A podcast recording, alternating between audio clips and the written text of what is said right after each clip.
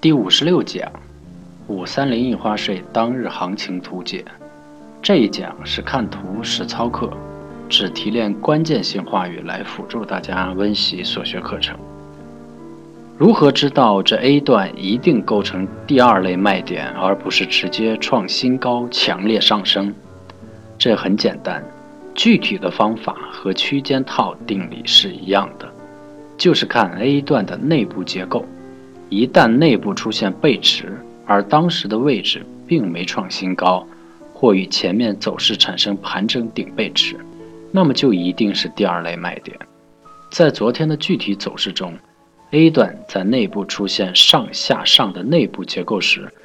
其中的第二段向上明显出现背驰走势，这可以从成交量，或从第一个红箭头所指的 MACD 绿柱子与后面红柱子绝对值大小。比较辅助判断，因此，这个第二类卖点可以用理论完全明确的确认，一点含糊的地方都不会有。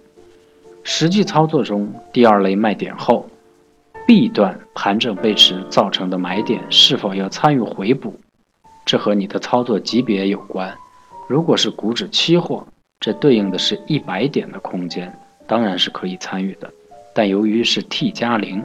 而且现在交易成本提高了，对于股票是否参与，这就与你实际操作的股票有关了。这必须根据自己的实际情况灵活处理。